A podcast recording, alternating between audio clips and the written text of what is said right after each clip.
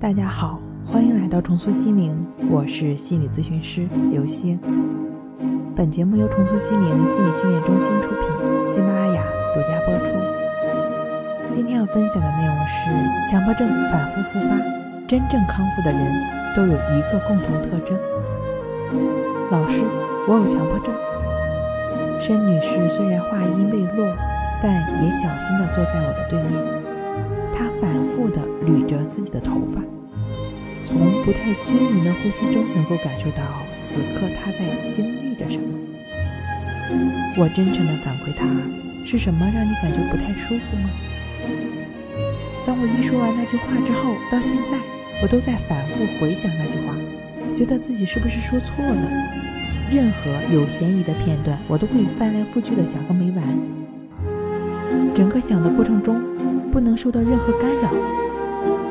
遇到必须集中注意力、不能去想或者被打断的时候，我就会捋一下头发，捋一下，心里就觉得舒服一点。总会为了消除那个担心，然后捋个没完。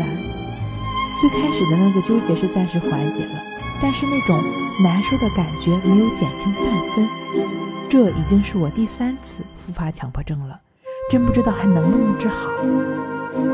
在李洪福老师《战胜强迫症》一书中，简明扼要地阐述了强迫症的发作机制和应对方式。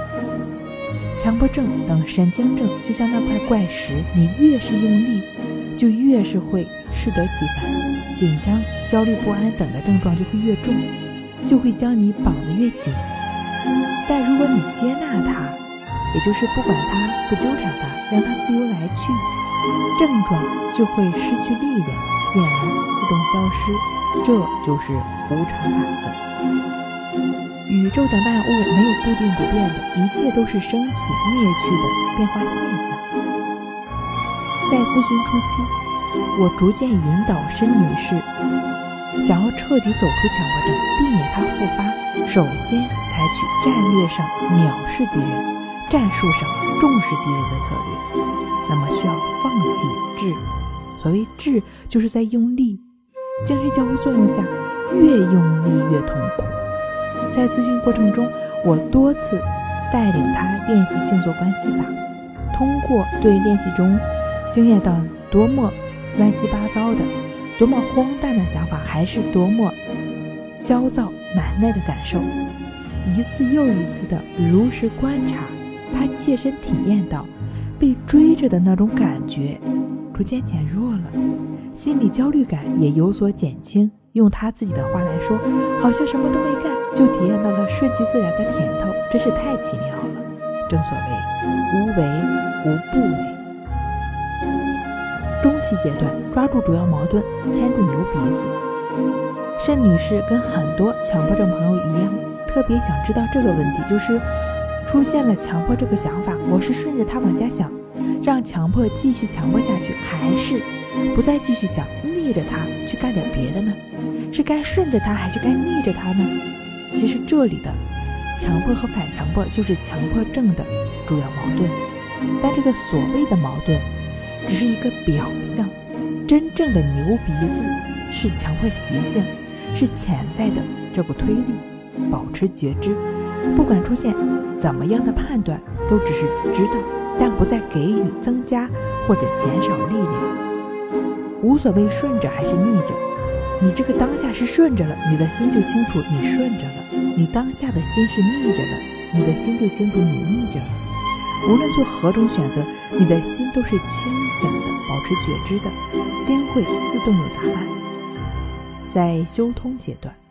分离焦虑强迫症状，咨询过半，申女士在咨询中得到心理上的专业支持、鼓励和陪伴，内在疗愈力量升腾为主要的内驱力。为了顺利帮助她实现修通，我一并指导了帮助她斩断强迫症状，日常生活中随时随地可用的抑制法练习。通过对于当下每一刻进行标记，亦是如此，使他头脑中知道心在发生着什么，避免自动化的陷入，没有了纠缠，强迫自然被化解了。这个抑制法的具体联系方式呢，可以详细的看一下《战胜强迫症》。咨询后期，通过意识如此的练习，逐渐打通了意识和潜意识的阻隔。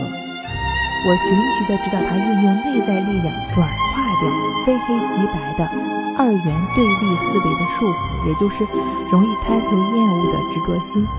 这也是强迫习性被逐渐去除的过程。最后一次咨询，申女士对我说：“老师，虽然现在强迫有时还会有，但我再也不怕它。即便它存在，却对我没有任何影响。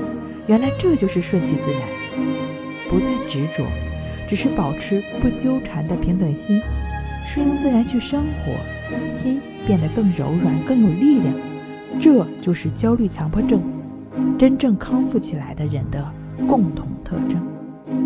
好了，今天跟您分享到这儿，那我们下期再见。